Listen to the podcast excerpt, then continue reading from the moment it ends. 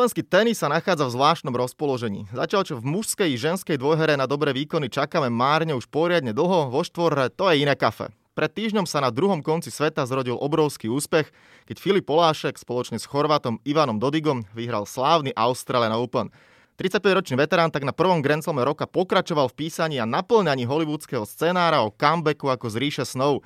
Volám sa Stanislav Benčat, no a práve Filipa Poláška vítam ako ďalšieho hostia olympijského podcastu. Pekný dobrý deň. Ďakujem za pozvanie a prajem všetkým pekný deň. Si sa tak pousmial, keď som povedal veterán, že? Už to tak, ako ti to zdal, tak asi to tak, znie to tak, ale je to tak, no. Ešte aj po tej pauze, čo si mal, že? Tak to áno, ale tak v tej štvorhre ešte, ešte sú tam našťastie starší, takže ešte ma to môže motivovať. Áno, áno, štvorhra je v tomto špecifická, ale tak ako som ja povedal na úvod, hollywoodský scenár a t- s tebou sa to tak už do vodzovek vlečie, asi to počúvaš mnohokrát, tak začneme tak odľahčene, keď zavolá Steven Spielberg, že dobre, ideme o tomto natočiť film, tak koho by si si vedel predstaviť, do ťa bude hrať? Máš nejakého obľúbeného herca? Tak to ma nenapadne ani, to by ma ani nenapadlo a v zásade mi by to bolo asi jedno. Film si rád pozriem a nejaký akože vyslovene úplne obľúbený herec asi ani nie. Ja keď sa inak teraz, lebo nahrávame v rúškach a keď na teba sa pozerám, vidím čelo, vlasy, tak Matt Damon by sa na to možno hodil. Sice už má on to trošku v rôčku viac, ale ten by, by to aj dal. Tam by už asi patrilo to veterán, takže, takže on by to mohol aj po tejto stránke dať. Áno, však Jason Bourne je nabúchali, namakali, síce áno, áno. By to, a keby ho dobre zamaskovali, tak, tak by to dal. No dobre, tak poďme teda k tomu tvojmu obrovskému úspechu. Vyhral si Australian Open, už to pár dní rezonuje všade možné, máš za sebou už množstvo mediálnych povinností, určite ťa ešte viaceré čakajú, keď aj potom prídeš na ďalšie turnaje, tak um, aj doteraz určite si vás súperi všímali, ale tak pozornosť predsa len možno bude trochu iná. Ako ti to znie, keď to teraz poviem už po týždni? Vyhral si Australian Open. Stále neuveriteľne. Je to na jednej strane je to veľmi pekné, na druhej strane je to fakt niečo, čo človek si ani poriadne neuvedomuje. By som povedal, že ten rozsah toho, ak je to, ak je to naozaj obrovské a jak e, to vníma okolie a e, možno by som povedal, že až skoro celý svet, že došli aj gratulácie celého sveta od ľudí, možno s ktorými som dlhší čas nebol v kontakte, takže v tomto smere je to naozaj e, niečo neopakovateľné. Priamo v dejisku, keď e, ste vyhrali, tak krátko potom išiel na kurt Novak Djokovic, vyhral titul, vy ste sa tam možno stretli, a možno aj on zagratuloval, predsa len však Slovensku má blízko, predpokladám, že sa aj poznáte. E, priznám sa, že po finále sme sa nesretli, lebo my sme mali nejaké povinnosti, on zase mal takú tú svoju bublinu, čiže ja som sa s ním po, po tom našom finále nestretol, ale stretávali sme sa tam predtým, e, gratulovali sme si predtým e, k tým dosiahnutým výsledkom. Samozrejme, poznáme sa veľmi dobre, on vie viac menej aj ten nejaký môj príbeh. Zase s Marošom Vajdom sme relatívne momentálne dosť často v kontakte, takže bavíme sa veľa a je to super chalán, takže gratuloval nám predtým a to, čo on dosiahol, tak to je zase niečo neuveriteľné. No, dá sa ponáháňať trošku Rogera a Rafu. On má 18 titulov, títo borci 20. Dotiahne ich myslíš? Ja si myslím, že áno. Pokiaľ bude zdravý, tak e, ja si myslím, že on je momentálne naozaj najlepší a môže získavať tituly na skoro všetkých povrchoch. Takže myslím si, že on bude na konci toho ich e, kariérneho snaženia on bude ten najúspešnejší v tom mm-hmm. počte titulov a v počte týždňov už je vlastne teraz alebo za nedlho bude. No ale Paríž, to je najbližší Grand Slam, tam to je asi stále vyarendované pre Rafu, to je neuveriteľné, čo on stvára na Antuke. Tak to je zase, to je úplne iný level a tých, ja neviem, koľko on ich už má 12 alebo koľko titulov, tak to je niečo, čo snáď už nikto nikdy nezopakuje a myslím si, že je to jedna z najpozúhodnejších sérií vôbec e, v športe, aká sa dá dokázať vyhrať vlastne jedno z najprestížnejších podujatí, ktoré ten daný šport má 12 krát za sebou, keď je len raz ročne, tak to je niečo, čo, čo naozaj e, si zaslúži klobúk dole. No obrovský klobúk dole si ale zaslúži aj ten tvoj prvý Grand Slamový triumf a vlastne prvý chlap Slovák, muž, ktorý teda vyhral, lebo Daniela Hantuchová predtým mala úspechy ale medzi mužmi si teda prvý, Miloš Mečiš bol dvakrát vo finále, dvakrát dostal poriadnu deku od Ivana Lendla. Neviem, či si inak vedel tieto jeho výsledky? Uh, viem, že, viem, že bol dvakrát vo finále a dvakrát semifinále. Priznám sa, že vedel som, že žiadny muž nemá Grand Slam a uh, niekde v uh, kútiku duše aj to bola jedna z vecí, čo som si tak hovoril, že bolo by bolo by to celkom cool, keby som ja bol ten prvý, takže som rád, že sa to podarilo. Trofej máš mimochodom, ste dostali takú e, menšiu, alebo ako, ako to bolo, ako je to s trofejami, že niečo sa odozdáva na mieste, alebo to vám vlastne ostáva, máš ju doma vystavenú, alebo... Áno, ja som tiež nevedel, ako to funguje. A tiež sme sa pýtali s, s Parťakom, sme sa tak bavili hneď po tom ceremoniáli, že ak to teraz je. Eh, akurát som teda tušil, že tu, čo sme dostali na kurte, si ju nebudeme brať. Tá je vlastne, by som povedal, s tým podstavcom, na ktorom sú vygravírované všetky tie mená tých výťazov, čo sú teda neuveriteľné mená. Keď som sa tak narýchlo pozrel, keď sme ju dostali, tak uh, fakt byť v tej spoločnosti je, je česť. A dostali sme ešte viac menej po, po tom samotnom finále bolo pripravené také posedenie vlastne pre finalistov a pre výťazov. Tak tam už sme mali nachystané vlastne nejaké trošku zmenšeniny eh, tej trofeje s tým, že vlastne ten podstavec bol len jednoduchší a bolo tam napísané ako, že šampión Australian Open a 2021, takže trofej už mám doma a momentálne si ju privlastnila väčšia cerka, takže tá, tá s ňou chodí a všade hovorí, že toto je moje a tatinové, takže má zábavu. Pecka, no tak poďme teda po stopách toho tvojho úspechu. Takmer dva mesiace si bol mimo domova. Preč? E, pretože však vieme, aká je situácia. Vy ste ešte predtým mali turnajík a potom teraz ste išli najskôr karanténa a potom samotný turnaj. Ako si to zvládal? Či už, dobre, keď sa vyhráva, tak v každom športe je to super, ale predsa z tej psychickej stránky vedel si, do čoho ideš? alebo to bolo taká dosť veľká neznáma, že no uvidíme vlastne na ako dlho pôjdeme, ste si asi hovorili s Ivanom vedel som, na koľko týždňov idem a nevedel som si to predstaviť, takže viac menej som ani nevedel, do čoho idem a priznám sa, že mal som z toho veľké obavy, lebo na jednej strane som vedel, že musíme ísť aj ten prípravný turnaj, lebo chceli sme stráviť spolu čas, chceli sme sa pripraviť čo najzodpovednejšie, takže išli sme už do Antálie, vlastne 3. januára sme odlietali ale zároveň na druhej strane e, som mal obrovský rešpekt pred tým byť e, pred z domu 7 týždňov. Jednak teda vzhľadom na to, že priateľka bola tehotná na konci Austrálie, sme mali termín na pôrod, ale aj vzhľadom na to, že predsa len tak dlhú dobu som nikdy nebol na turnaji a sám som nevedel, ako to zvládneme, ale napriek všetkému napriek tej karanténe, napriek nie jednoduchej situácii sme to zvládli veľmi dobre a samozrejme, tak ako už si povedal, tie výsledky tomu napomohli a viac menej tá pohoda potom vychádzala z tých samotných zápasov a z tých výsledkov, takže potom to aj rýchlejšie ubiehalo. No skús trochu približiť, aké to bolo, pretože videli sme množstvo fotiek eh, ľudí, teda tenistov, športovcov, ktorí boli do úvodzovek zavretí ako v šošenskom väzení. Tak uh, tam za, myslím, 19 rokov trvalo, kým ušiel Andy Dufferson, no vy ste po 14 dňoch mohli ísť von, ale tak aké bolo to 14 dňové čakanie? Bolo to náročné, musím povedať, že boli vlastne dve skupinky eh, hráčov alebo aj realizačného týmu. Jedna bola taká, ktorá eh, mohla aspoň na pár hodín eh, ísť von, čo sme boli aj my, ktorí vlastne normálne doleteli a mali sme povolené dve hodiny denne trénovať a k tomu ešte bolo povolené hodinu a pol fitko. Nejaký nutrition, ale ten, to malo byť nejaké jedlo, ale tak to, to sme tak nejak preskakovali, lebo to veľmi akože z nejak nejakou stravou pre športovcov nemalo veľa spoločného, takže my sme si objednávali do nášku. Bolo to náročné, ale boli sme aspoň na 3,5 hodiny na čerstvom vzduchu, boli sme na slnku a mohli sme sa hýbať.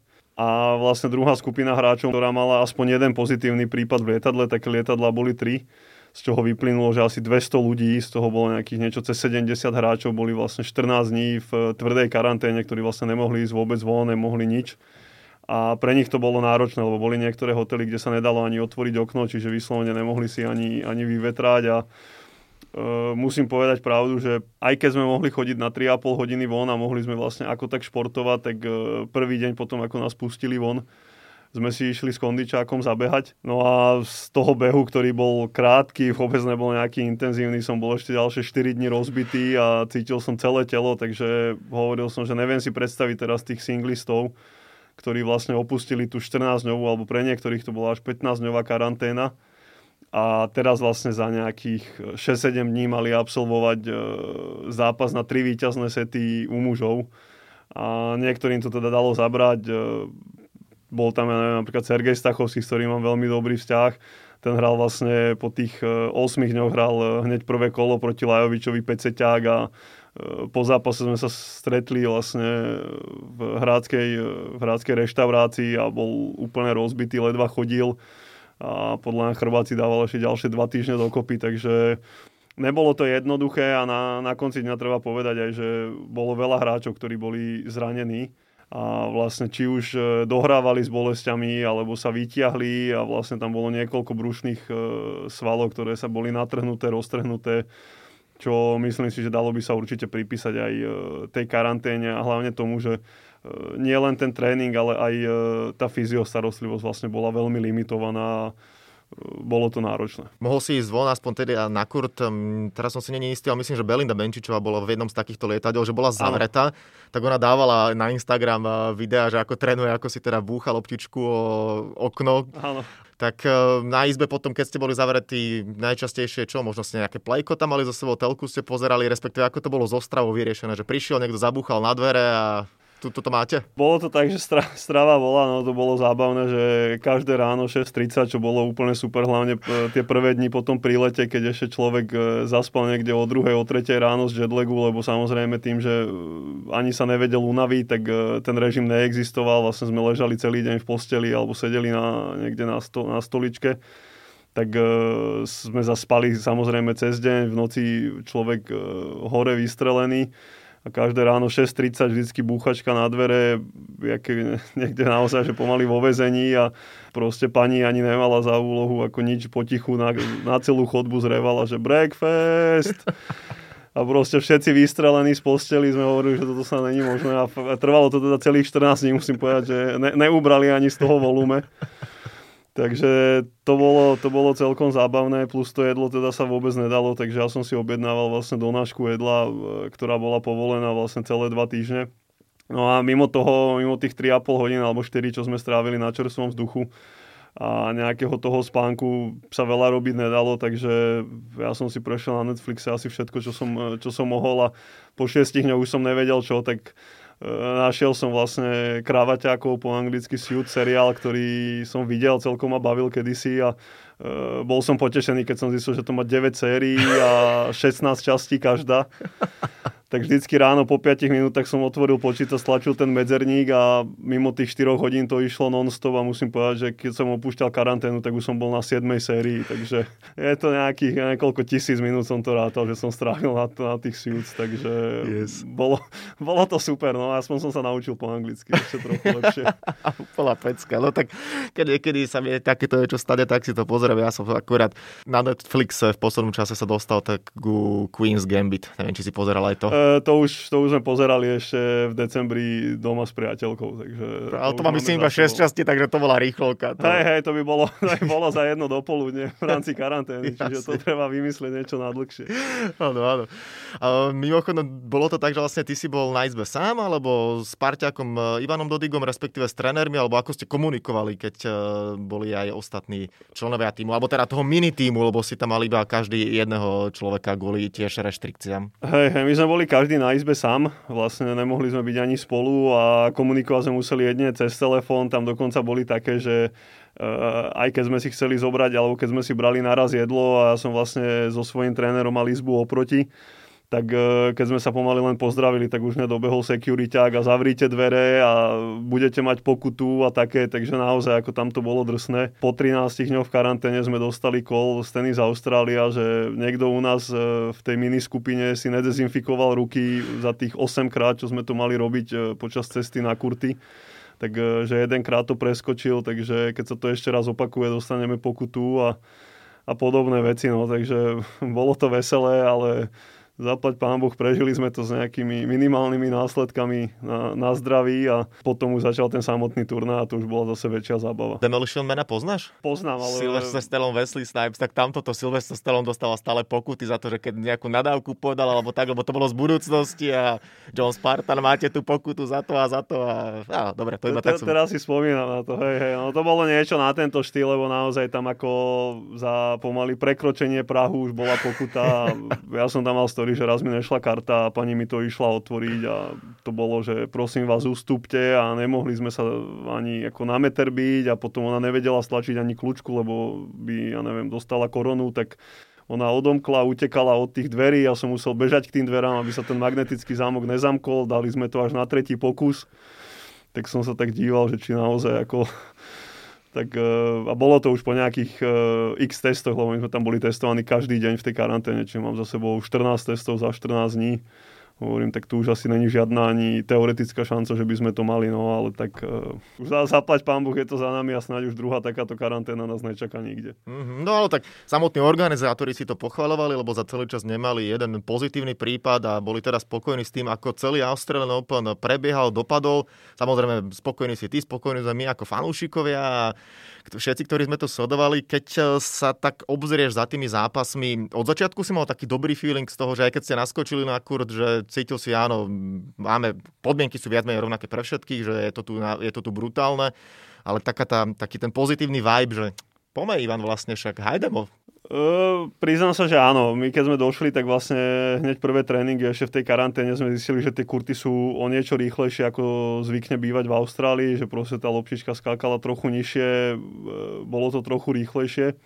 A parťak mi už po asi dvoch tréningoch hovorí, že vidí, že mne to ako celkom tak sedí, že, že hral som celkom dobre a hovorím, že hej, že ja proste takéto podmienky mám rád lebo sú to podmienky, kde je to založené naozaj na, na dobrom servise, menej sa hrajú výmeny, proste na tom reterne je to, že buď alebo on síce hovorí, že jemu to až tak ako nevyhovuje, ale nakoniec sme sa bavili a hovorím, že toto sú podmienky, v ktorých my hrávame najlepšie. Vyhrali sme vlastne pri podobných podmienkach Cincinnati Masters, takisto v Číne sú podobné podmienky a tam sme tiež hrali veľmi dobre. Toto bolo také dobré a myslím si, že potom aj hneď tie prvé zápasy, či už na tom prípravnom turnaji alebo na tom samotnom Australian Open, tie prvé kola nám ukázali, že ten level, ktorý máme a tú kvalitu, ktorú momentálne sme predvádzali, tak bola naozaj na vysokej úrovni. Tam už to bolo len o tom, aby sme vydržali zdraví a aby sme v tých najdôležitejších zápasoch a v tých najdôležitejších chvíľach e, boli schopní predviesť e, to maximum, čo v nás je. Bol tam niekedy vôbec moment, kedy ste sa necítili dobre, alebo najmä v hokeji sa používa výraz momentum, že stále ste ho mali akoby na svojej strane a aj v niektorých zápasoch, že keď e, sa pár loptičiek alebo pár gemov nezadarilo, že trošku nejaké pochybnosti prišli, alebo naozaj celý čas ste boli tak naladení, že kámo, však fakt my to tu ideme vyhrať. E, priznám sa, že tie prvé zápasy sme relatívne preleteli naozaj veľmi dobre a aj keď niektoré sety boli tesné, tak sme v nich boli, by som povedal, že lepší. A aj to štvrťfinále, ktoré vlastne bolo prvýkrát na tri sety, kde sme prehrali set e, z Ebden Smith, tak musím povedať, že oni servovali neuveriteľne, mali vlastne za celý zápas 84% úspešnosť prvého podania, čo v troch setoch a v tom, že my sme ich vlastne dvakrát breakli a oni nakoniec prehrali, tak som snad ešte nikdy nevidel. V druhom sete mali úspešnosť prvého podania 90%, čo je proste neuveriteľné na to, že ten e, Smith servoval vlastne skoro každý servis okolo 200. Ale stále tam som mal pocit, že, že, nejak, že nejak to dáme, proste, že sme lepší, že si nájdeme tú cestu k tomu jednému breaku ale čo sa týka toho, že či boli pochybnosti, neviem či pochybnosti, ale určite v tom semifinále proti Mektič Pavič uh, treba priznať, že tí superi viezli sa na víťaznej vlne, vyhrali prvé dva prípravné turnaje, mali vlastne sériu nejakých 12-0 alebo 13-0 Pavici za celý turnaj neprehral e, servis a ne, nečelil ani breakballu. Prehrali sme prvý set a v druhom sete sme odvracali niekoľko breakballov a ťažkých stavov a tam, e, tam si myslím, že oni proste reálne ten set a pol, set a tri štvrte boli lepšími na kurte nám sa možno trošku aj cez skúsenosti a proste nedali sme im loptu zadarmo, ale len sme bojovali, poviem to tak, vyseli sme tam e, niekde za vlások a snažili sme sa len dostať do toho nejakého, do koncovky druhého setu a vlastne potom sa nám to podarilo a tam sme to zlomili. Na konci sme breakli vlastne Mektiča na 6-4 a hneď sme breakli aj Paviča.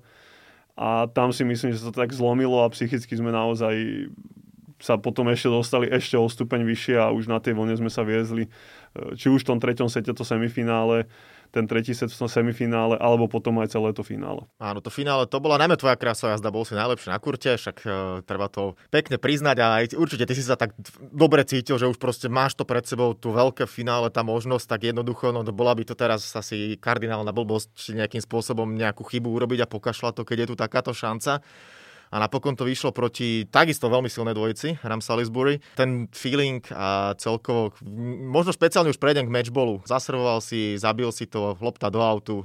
To budeš mať asi pred očami asi do konca života. Áno, áno, tak asi ta, takéto situácie si pamätám, čiže presne viem už, uh, jak som ešte hral aj ten vysoký forehandový vole, že som si hovoril len, že proste kde to chcem zahrať, uh, hľadal som naozaj veľmi bezpečné miesto v tom kurte, že aby to nešlo vôbec blízko čiary, aby som to nemohol skaziť. Keď on to zahral do hore viac menej a išlo to, že na smeč, tak uh, mierne som strátil takú orientáciu, vedel som, že do bočného autu to nejde ale vôbec som netušil, že kde je koniec kurtu. Takže som len bežal popri tej lopte a tak nejak v duchu sa modlil, že prosím ťa, že padni do autu, lebo toto proste, keď to bude v kurte, tak neviem, jak toto vyhráme.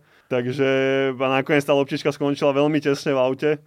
Ešte nejak snad na sekundu, na dve som si hovoril, že či nedojde nejaký hokaj alebo challenge alebo niečo, že proste ešte som sa nebol schopný tešiť ale potom samozrejme už mi to došlo a, a bolo to úžasné a myslím si, že ten, ten moment a celý ten priebeh si určite budem pamätať do konca života. Uh-huh. A vy vlastne potom mali ste priestor na nejakú mm, oslavu alebo na niečo, alebo tiež to bolo všetko mm, prísne strážené, že nedalo sa, alebo prakticky vy ste potom za pár hodín leteli domov, že čo, čo všetko sa dialo tie najbližšie desiatky minút až hodiny? Priestor tam nejaký bol, lebo vlastne ono už po tej tvrdej karanténe, ono, ten, ten Melbourne samotný funguje relatívne normálne, i keď teda v strede strede niekde toho Australian Open mali 5-dňový lockdown, ale vlastne mimo toho my sme tam mali, ale tým, že my sme leteli domov, tak uh, mne sa aj narodila vlastne dva dní pred zápasom sa mi narodila cerka druhá, Takže to bol pre mňa už taký prvý Grand Slam, že tam už to so mňa spadlo, že ja som vo finále, baby sú doma šťastné, zdravé, tak uh, už nech sa deje vôľa Božia. Tu už, už zle to dopadnúť nemôže a tým pádom som sa ponáhľal aj za nimi, čiže my sme, dohrali sme zápas asi okolo 5. a zhruba niečo pred 11. už sme leteli. Takže absolvovali sme nejaké povinnosti, fotenie, nejaké médiá. A samozrejme, sadli sme si, mali sme tam pripravené to pohostenie, čiže sme si sadli, dali sme si šampanské, ťukli sme si e, s celým tímom, s parťákom, e, s ľuďmi, ktorí nás tam podporovali celé dva týždne Takže chvíľu sme si pokecali, užili sme si to a plus potom ešte vlastne sme leteli s eh, condition trénerom, s Pavlom Šmelom tak uh, s tým sme ešte, s tým, s tým ťukaním a s tými nejakými drinkami sme ešte pokračovali chvíľu cestou na letisko a ešte aj v tom lietadle. No, dlhý let, takže pohodička. Áno, áno, ako odlietali sme, tak hovorím, že bál som sa len, aby sme to nedali na chlapcov z Nagana, na českých, ale, ale našťastie bol, boli sme len dvaja, takže potiahli sme nejaké 2-3 hodiny a potom, potom sme krásne zaspali a spali sme skoro až do príletu do Dohy, takže potom už to bolo všetko v pohode, takže vo všetkej počesnosti. Ale inak teraz bolo aj výročie 22. myslím, chlapci v Nagáne v 98. vyhrali ano. 22. februára, takže, takže tak, ale podal si prvý Grand Slam dva dní pred finále. Narodila sa ti dcéria Olivia Victoria, ty si dosiahol Victory v štáte Victoria. To akože keď je toto budeš niekedy hovoriť, to je veľká vec. Áno, áno, je, je, je fakt, že až, až takto musím priznať že až takto sme to priemyslené nemali, že, že ona sa narodí, dáme meno Viktoria a takto to dopadne, čiže e, je, je to samozrejme neuveriteľná súhra, súhra náhod a nejakého takého šťastia. Prioritné že teda malá je zdravá, mamina tiež prežila v poriadku, takže toto je pre mňa najväčšie víťazstvo a samozrejme už e, celý ten príbeh je taký E, naozaj skoro dokonali.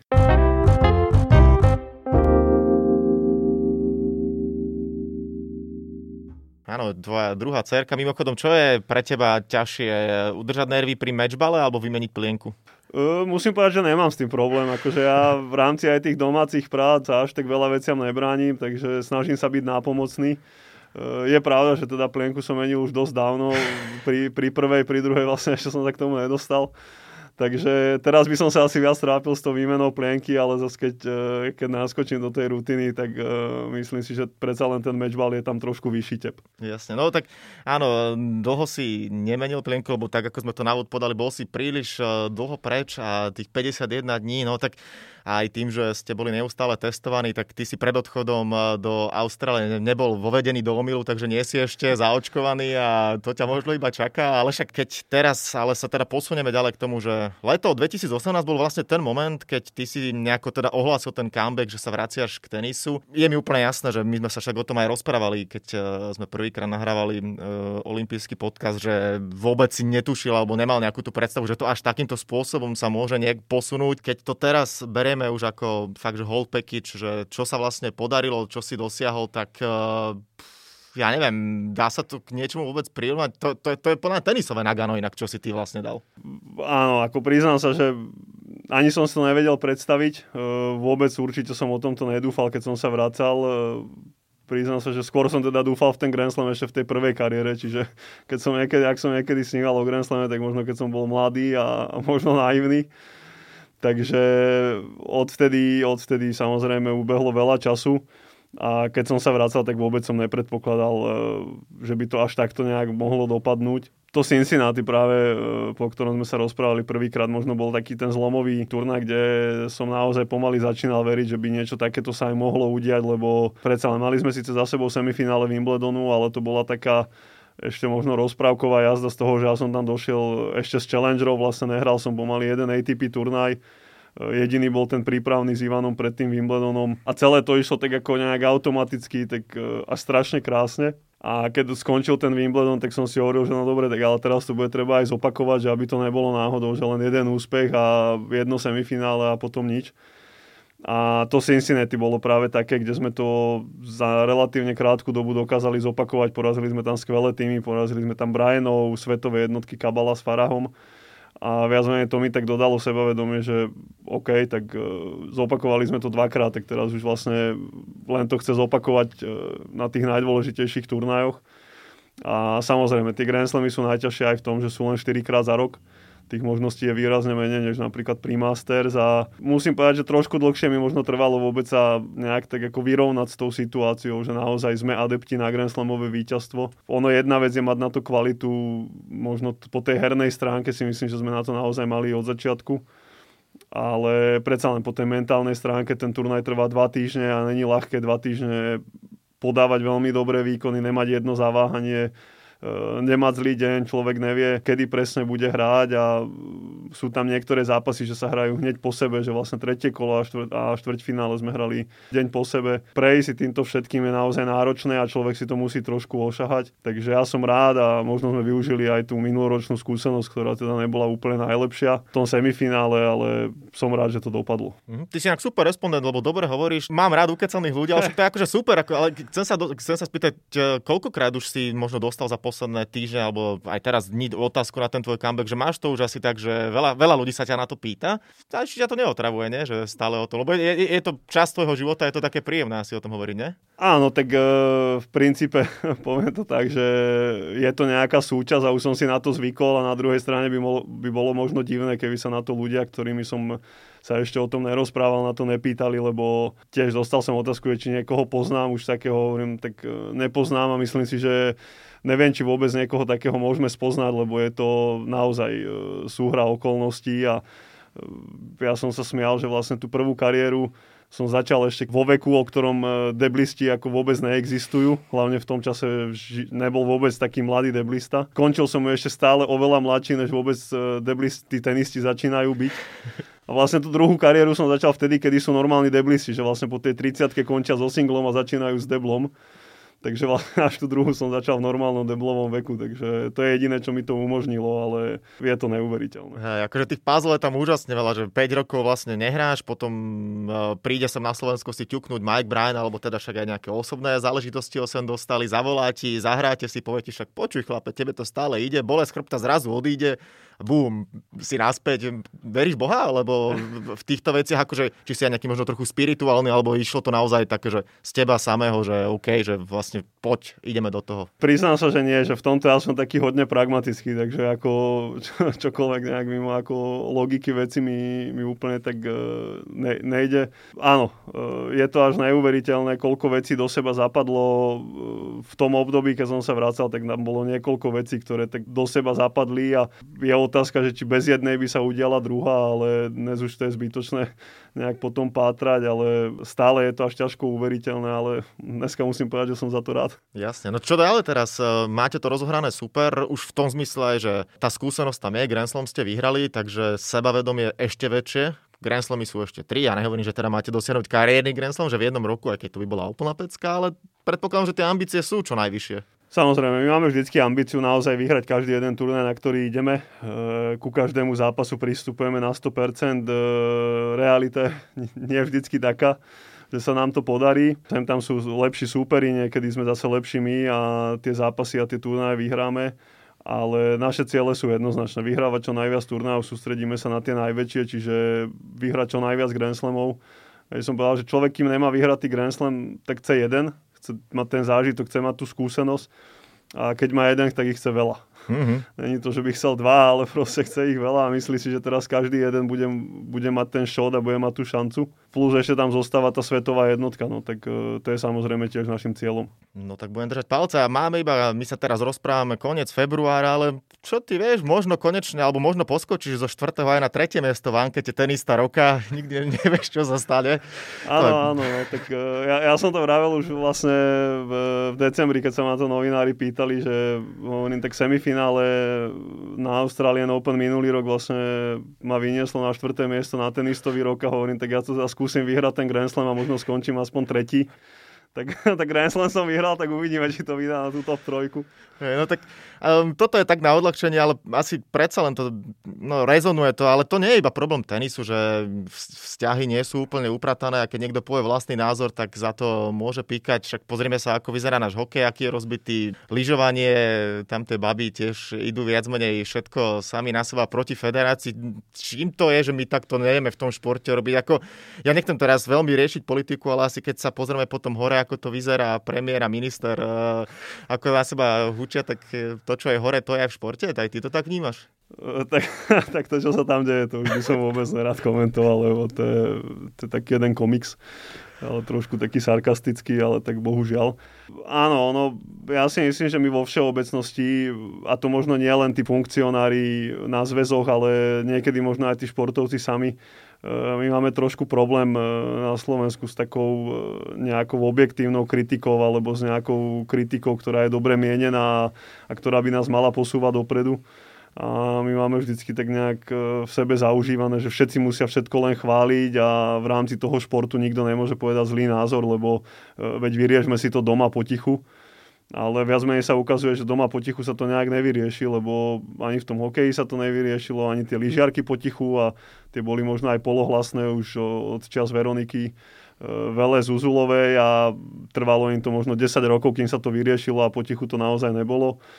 Takže a bohužiaľ aj v tom tenise je to tak, že e, niektoré veci sa nehybu, nešlo to ani potichu a momentálne to nejde, tak e, my sme si našli nejaký svoj vlastný projekt a momentálne už eh, by som povedal, že tú iniciatívu, keď, eh, keď nejakou formou míňam, tak ju míňam buď na moju kariéru, alebo teda na ten náš projekt na podporu detí. Mm, ale bol si možno v kontakte s niekým, s ľudí okolo uh, Igora Mošku alebo niekoho z NTT, možno aspoň ti došpípa nejaká sms Tak priznám sa, že áno, poslali mi gratulácie, to, to by som klamal, keby nie, ale nejak, že by sme boli v kontakte, sa nedá povedať. Uh, od toho Davis Cupu ten kontakt je minimálny, by som povedal, že niektorí ľudia ma mali za ťažko aj pozdraviť, takže ja to samozrejme rešpektujem s tým, uh, s názorom druhého nič ja neurobím.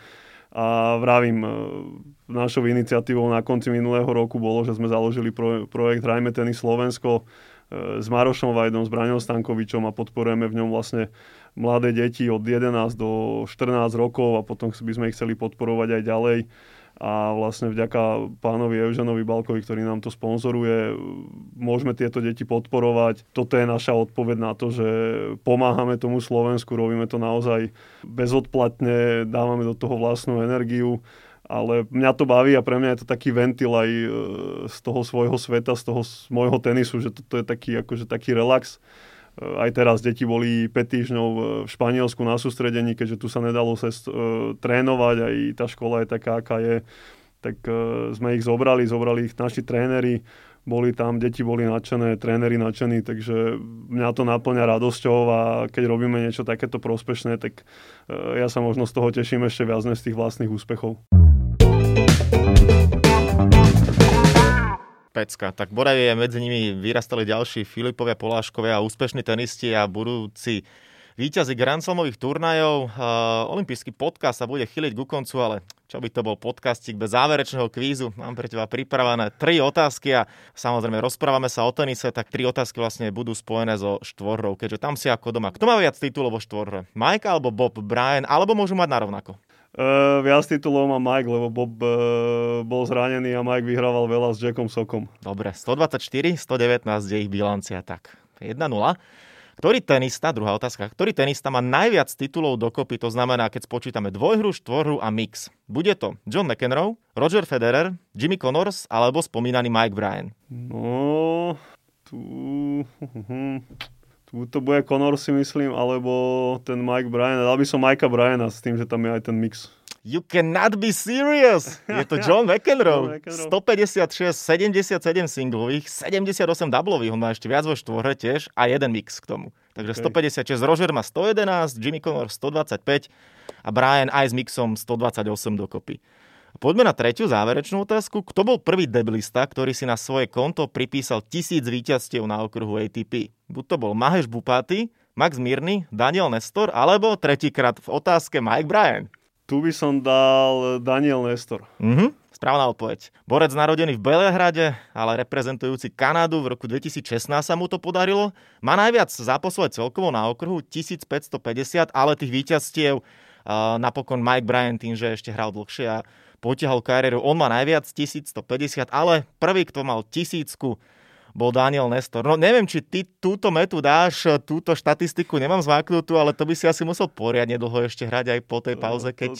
To, to, to si myslím, že toto, toto sa mňa netýka, som možno na nejakých e, 200 a niečo, okay. takže Takže neviem, ja možno tak 300, ak, e, ak všetko pôjde dobre, ale e, musím povedať, že Daniel Nestor je naozaj legenda a ešte e, on vlastne prvý dosiahol to, čo sa podarilo na, potom v singli Djokovičovi, že vyhral všetky Masters turnaj a všetky Grand Slamy. Áno, áno, tak Takže, Daniel Nestor, no ten tiež poriadne dlhoveký, končil 40 5, 6 myslím, alebo viem, že to potiahol poriadne dlho. E, skončil 3 e, mesiace vlastne predtým, než my sme hrali Daviska proti Kanade. Aha. No. Skončil na konci sezóny e, rok predtým. Áno, áno, tak táto legenda, no 2-1, slušná bilancia zo záverečného kvízu, tak nech ti to tak, nielen teda v kvízových otázkach, keď sa niekto bude kvízovať, ale hlavne na kurte, nech to ide tak, ako to bolo po celý čas v Austrálii, kde si fantastickým spôsobom reprezentoval samozrejme sám seba, ale aj celé Slovensko a Mnohí sme si privstali na ten e, tvoj e, finálový ranný zápas, aby sme potom mohli sa tešiť a oslavovať triumf Filipa Poláška, ktorý bol ďalším hostom olympijského podcastu. Ešte raz e, díky moc a všetko dobré. Ja ďakujem za pozvanie a prajem ešte pekný deň poslucháčom.